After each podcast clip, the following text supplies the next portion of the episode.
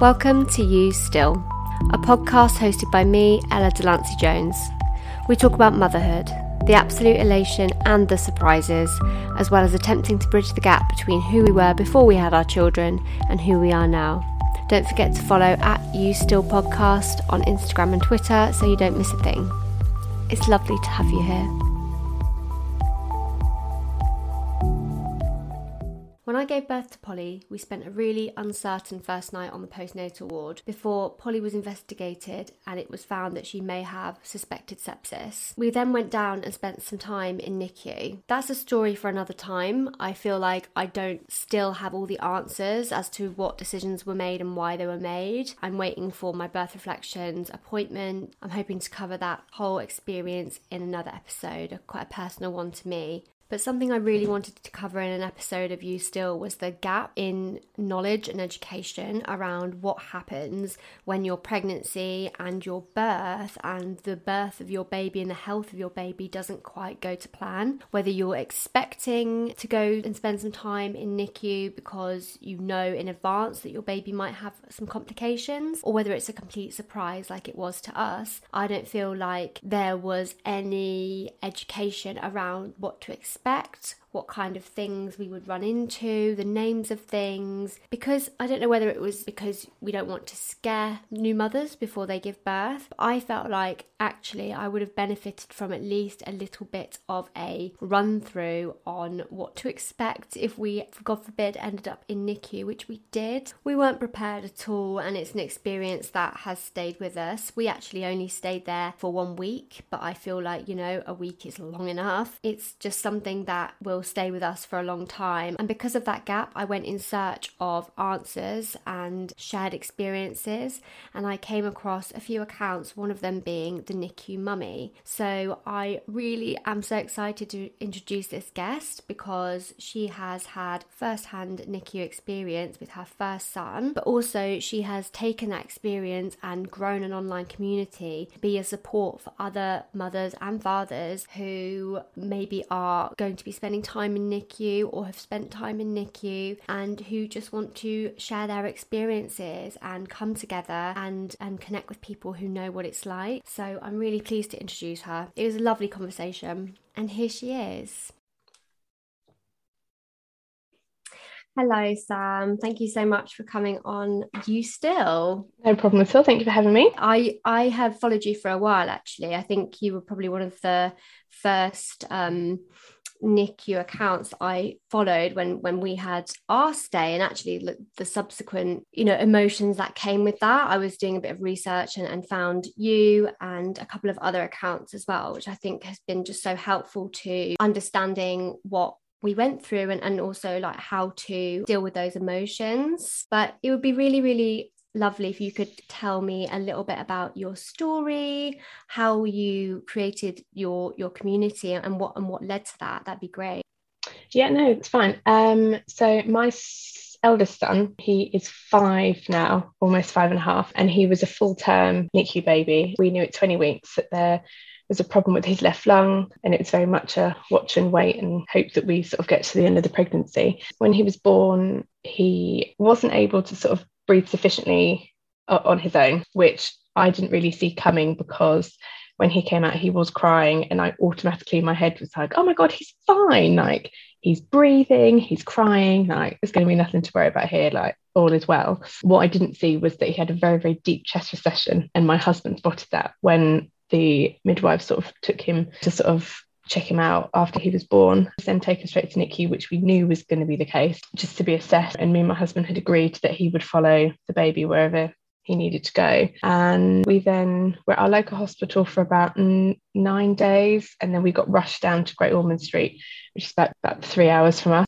And basically he required surgery. Um, he had two lesions on his left lung. One of the lesions definitely had to come out because that was the part that was sort of affecting his breathing the most. He wasn't able to tolerate any milk or anything. So yeah, the plan was to whip that one out and the surgeon would assess the second lesion and hope that he could leave it behind, which thankfully he was able to do. In total, we were in NICU for a whole month. And yeah, it took me a long time to be able to talk about it and not feel very overwhelmed and consumed by it. But during lockdown, I would obviously we all had nothing to do. I was also on my maternity leave and I kind of thought actually maybe it would be quite a good time to like start a blog. So that's what I did. And then wrote a few posts about that and then set my social media, which still quite shocking to me actually, just how many people sort of chose to follow and engage and I've also validated my feelings because I put a lot of my feelings out there. Some of them I'm not too sort of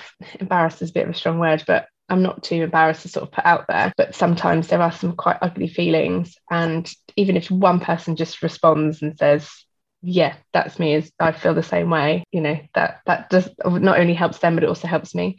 So I'm quite glad that I've been able to sort of create this community. And it's a bit sad really, because I kind of wish I had this at the time I think it would have been really, really helpful. It never crossed my mind to look on social media, you know, five five years ago, five and a bit years ago. But I can't imagine there actually would have been anybody talking about NICU on there. I do feel like it's a part of not just motherhood, but parenthood that isn't talked about very much, um, which is another reason why I like to talk about it. Because even if it hasn't happened to you, the likelihood is you will know somebody in your life that it does happen to. And actually, a lot of people think that it's quite a straightforward thing to sort of support somebody through. And you know people think they're saying the right thing when actually they're not. And so a, a lot of the posts that i've done are you know what not to say. And actually this would be more helpful than you know suggesting this and things like that. So not only there to sort of raise awareness of nicu for those who've been through it but also for other people so that they get a better understanding of what it means yeah, yeah, That's, uh, it's so important. I mean, I, what you just said about you don't think it would be there five and a half years ago. I I agree. I think social media has has developed so much, and the way people use social media as well has changed. It's not just about you know posting pictures of our lunches anymore. There's a real you know community on there. Yeah, something I, I just picked up on when you when you you said that you found out quite early on in your pregnancy that he may have um, the lesions on the lungs and, and that NICU was going to be a, mm-hmm. a possibility or, or, or, likely yeah? Um, it was a possibility. They did show us round. I don't remember any of that. I very much I wasn't in the headspace to have gone around there in the first place and whilst they did show us round it didn't actually tell us the reality of it. Like it probably seemed really obvious to the doctors and nurses and midwives but nobody said to me that I'd have to leave him in the hospital every night. But nobody said that and nobody told me what feeding options were. So I didn't know that I wouldn't be able to breastfeed him. And I appreciate that given his condition, they probably didn't know whether I'd be able to breastfeed him, but there could have been, you know, advice about expressing and things like that because I was very much a sort of rabbit in the headlights. Yeah, so so this is one of the reasons why I wanted to do this pod this episode of this podcast mm-hmm. because I feel like there's not enough support or advice or education around what happens if if you have a baby who needs to go to NICU because a lot of the antenatal lessons are around if you have a spontaneous um, con- um, labor and what's going to happen and then you're going to have the golden hour and you're mm. going to do this and that and then you're going to there's no real indication of or how you should feel or what you should do if things don't go to plan. The i think the most thing about you know if it doesn't go to plan yeah. will say like oh oh you know if your labor doesn't progress you might have an emergency c-section. And that's kind of as as far as it goes. So for us uh, it was a different situation but we knew that polly was was extremely small from 32 weeks and we no one really knew why uh, and it was really a really scary end to my pregnancy, to be honest. And we, to be honest, didn't know that she would be going to NICU. She she was born, and I had one night with her in the hospital, just in the postnatal ward, and then okay. the next day, it was discovered that she had an infection. But it was really they they think it was sepsis or suspected sepsis. So we went down to NICU. They were like, "We're taking her now." And like you, we were like, yeah, deer, rabbit, whichever, in the headlight. We went down and there was all the machines beeping. And I remember I was like 72 hours by this point on no sleep. They were telling me things. And it was terrifying because we weren't prepared for this. And there was nothing that I mean, well, I was about to say I don't think there's anything that could have prepared us for it, but I think knowing that maybe it was an potential thing that could happen would have maybe made things a little bit easier. I think the other thing is NICU is a very broad term. Mm-hmm. And, mm. you know, whilst ours was called NICU, and we were in the intensive care room, there was also high dependency, HDU, and SCBU as well. And actually, for some people who may be aware of NICU, if they hear that their baby's, I don't know, for example, jaundice, and they've got mm. to go to NICU, then actually that might sort of trigger something for them when in actual fact they need to go to HDU or they need to go to yeah. SCBU. So I don't know whether that would perhaps panic people more. I think it's just like a terminology issue. Yeah. And I actually have people sort of message me saying, oh, my baby was only in HDU or my baby was only in SCBU, like, can I still follow? And I'm like, well, of course, because NICU is yeah. that broad term. Um, it does include everybody, you know, and I always say, like, it doesn't matter, like, which, you know, specific unit you were in or how many days you were in there for. And people say like oh we're only there for a few days well that's a few days too many in my opinion so. Yeah so so this is something i've kind of wanted to drill down into as well is i don't want to say competition because that is totally the wrong term but i have come across comments not on your channel at all but i have come across like forums and things where people have said that oh like for example her baby wasn't really um you know she wasn't even he wasn't even premature. So he, he wasn't you know you know do you know what i mean? Like so yeah that's just ignorance it is ignorance. and it's like because they're both are so polly was born at 37 plus three and your son was 39 plus one. Yeah so like really really term. So polly mm. was like early term but still term.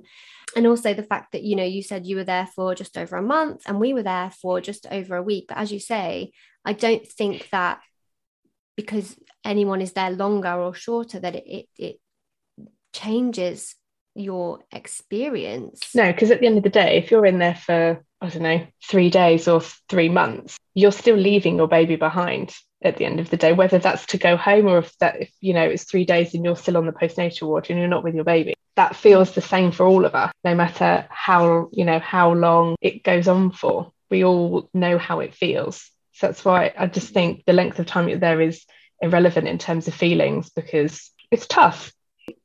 We were really really lucky. We were so lucky because we were only there for a week but then we were able to stay in the so the parent suite was just lovely but because of her infection i did have to leave her. So it was mm-hmm. almost mm-hmm. it was like alien to me to leave her in this incubator and then go into my little room and then just not have her with me. I was worried that i wasn't going to be able to establish breastfeeding and all that kind of stuff and something that's going to stick with me for a really long long time. And that's okay as well. Yeah. Yeah. Because it's it's a big thing to happen especially when you're taken off guard with it as well. I know obviously we had a bit of an inkling, but it's still like the reality of it. You don't know what that is until you're there. So, so this is really good to come on to my next point. Actually, is that when we came out of hospital, uh, well, NICU, I really felt like people didn't really understand what we'd been through, and it was almost like, "Well, you're home now, and it's fine." Yeah. And I found I was like, but she is literally 10 days old and she is like five pounds. And i we've just gone through this huge traumatic experience mm-hmm. and i found that really hard to deal with because i kind of wanted to be like but everything's not fine. It's like it felt like almost churlish to be like that but it wasn't. It wasn't for us. It was huge. Yeah i don't know whether you have had experience of that. Yeah we yeah we did experience that. But we also had a really good support network around us and whilst I didn't want to talk about it really, at the, it was really I found it really hard for his, the first year, and I didn't really want to talk about it. I found lots of you know very menial things very um, overwhelming, and which in hindsight I was yeah I definitely wasn't okay. And obviously there is no support for parents after NICU as well. It's very much like okay, well your baby's fine, he's being discharged, say bye, and that's you just need to like crack on and get on with it and when that's the professional's view you know that's obviously going to be the view of everybody else as well. Although saying that say there obviously are professionals that don't believe that it that you should sort of be left to it. And to be fair in the five years things have changed slightly. Um, you know there's more like psychologists and things on the unit to sort of help parents and but then whilst you've got that support for you there and then once you you are home mm. there then isn't much for you again. But again, that's why I talk the way that I do on social media because, you know, somebody might see the post about what you should or shouldn't say and how you can support a loved one through NICU that just, you know, just stumbles across it because somebody else has shared it randomly. And they're like, oh, so and so is in NICU. Right, I'm going to make sure that I've got food to send around to make sure that they're, you know, they're eating well. And I'm not going to bombard them with messages. I'm going to wait patiently. And when they've got something to say, they'll say, they'll tell me. And I know that's difficult because I have been on the other side of it now because my nephew was born at 32 weeks mm. during lockdown. Wow. And so I do see how difficult it was for our friends and family. And you do have to really resist that urge to constantly message and say, you know, how's he doing? How are you? Like, yeah. what can I do? That was interesting actually to experience it the other way. Always more that can be done. Always. Yeah. Absolutely, absolutely. Something I found really interesting actually is we we obviously went down to NICU together and I was offered postnatal therapy which was really good but at the time they they said that it was like parental so will would be included my husband would be included as well. And then when it the letter came through it was only for me. And i found that quite interesting that obviously yes they have a duty to mothers but do they not have to fathers as well? Because dads go through it too. Luckily you know me and my husband have been so open with our communication about our feelings. We talk about it a lot. We actually you know some one of us will say hey, do you remember that one night in NICU when this happened out of the blue? And we'll talk about it because it still weighs mm. on our mind. But I think doing that is really helpful. But in terms of actual professional support, it wasn't something that he was offered. He would have probably gone private if he if he felt like he needed that. Yeah, yeah dads are totally forgotten in NICU, totally forgotten. And I don't know about you, but for us, my my husband was holding me up during that whole time, and then there was nobody obviously I wasn't the one holding him up, as it were. Um, yeah. And yet again, after, I mean, there wasn't anything for me as a mother after, let you know, let alone him either. And it is sad, really, because you know they see a lot too. They expect they they're leaving their babies behind each day as well, but that doesn't seem to be. You know, I mm-hmm. was bawling my eyes out every time I had to do it, but because he wasn't, does that mean that he was fine with it? Um, I don't think so. I think he was just holding it together to help get me through that through that time. Much more needs to be done for dads as well. I really don't think it's fair at all. I just I just think they slip through the net and they're just totally forgotten. Massively. I actually wrote a piece a while ago for Grazia about paternal mental health mm-hmm. because it's there's only a few charities um like Dad Matters, like yeah. um Black Dads that, that, are actually doing things independently. It's all it's all about the mother and the pregnancy. And yeah as you say they slip through the net. Because the other thing i really struggled from that 20 week point onwards knowing that we were our, you know our son wasn't healthy completely healthy and there was going to be potential complications and things. Like i was yeah. signed off work. Like i couldn't just couldn't manage everyday things. I really really struggled mentally with that yeah. news. And he he carried on.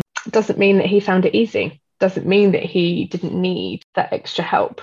Um, but again, constantly carrying me through, making sure that I'm okay when actually there wasn't anybody to check to see if he was okay.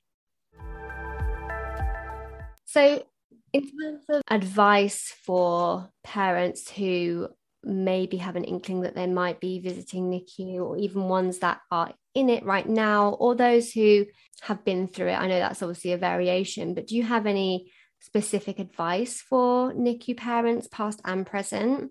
I think everybody is different, of course, but talking about it or even writing about it, like I found it so therapeutic writing about what happened to her. And actually, I remember when I was releasing those blogs like a few days at a time, week at a time, whatever it was. And you know, some of my best friends would read it and they were like, Well, you never told me you felt that way. And I was like, Well, it's so much easier to write it down and have strangers read it than say it out loud to somebody that you know. Like it's really, really tough to do that. So, yeah, writing it down, seeking professional help. If you are struggling with it, you, you know, you can go to your GP, they can refer you. It can be quite long winded, it can take a long time, but I definitely think that it is worth looking into if you if you are really, really struggling with it. There are obviously, you know, private routes that you can take if that's something that you're able to access, then brilliant.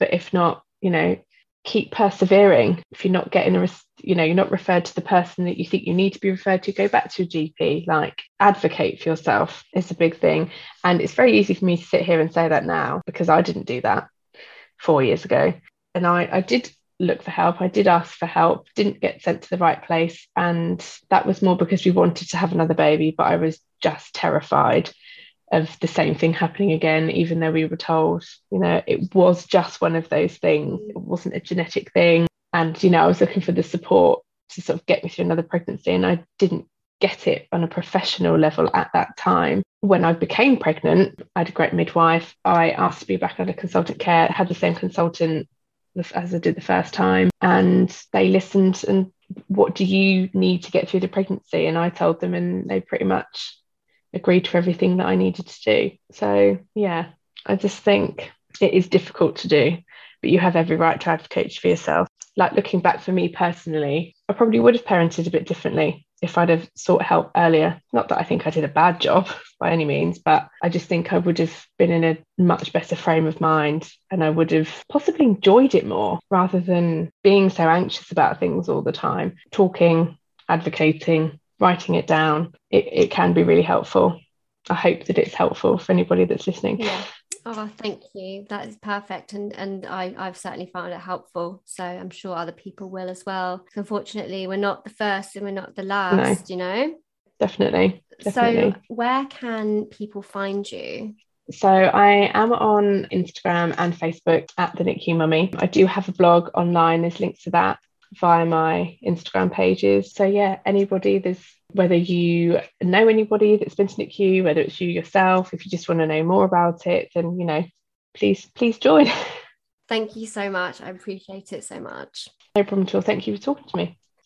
I think that was a really valuable conversation. And Sam said something that really stuck with me when she mentioned about whether she would parent differently. And it kind of struck me like, oh, would I parent differently? And actually thinking about it, I think I might because we had such a shaky start. And the end of my pregnancy was such a whirlwind of the unknown. And we didn't know what was going to happen with Polly, with me. And then obviously NICU happened. And I feel like because of that, I'm much more more of a nervous mother, maybe. I'm very paranoid. I am I'm still really militant when it comes to how much she's eating, how much she's going to the toilet, how much she's sleeping. Believe me when I tell you that I have marked everything that's passed her lips every single nappy, every minute of sleep since the day that she has been born. And I know that sounds crazy, and maybe it is. Maybe this is a conversation for another episode about, you know, how far is too far with the apps. It was very drummed into me that she needed to be on a two hourly schedule. So when that started changing, I started panicking. And it wasn't until I realized, oh, you know, she's getting bigger, she's getting older, she doesn't need to be fed every single two hours that I began to relax slightly. And I feel like maybe because I'm having these conversations and seeing Polly in front of my eyes actually thriving that I'm I'm going to be able to, a little bit to relax slightly. Like I don't know I'm not quite there yet. I still feel like our very early experiences has colored the way that I parent. I'm not willing really to let her go out of my sight. The idea of going away for a night or stopping breastfeeding or anything that means that I won't be there or that I'm not doing the very best that I can for her I struggle with a lot. I mean we can talk about mum guilt in another episode. Wink, wink. It might be coming. But yeah, I don't know whether that's it's just giving me food for thought, to be honest. But I hope you enjoyed this episode because I really do feel like it's important that we bridge that gap between a healthy pregnancy and a healthy birth, and then you have the baby and then you go home. To actually, sometimes that's not the way it happens, and you need extra help, and that can be a massively traumatic experience.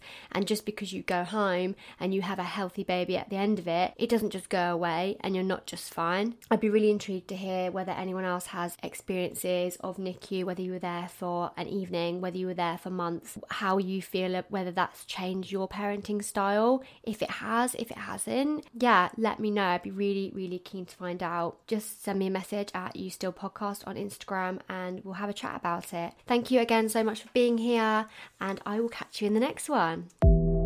Thank you for joining me for this episode of You Still.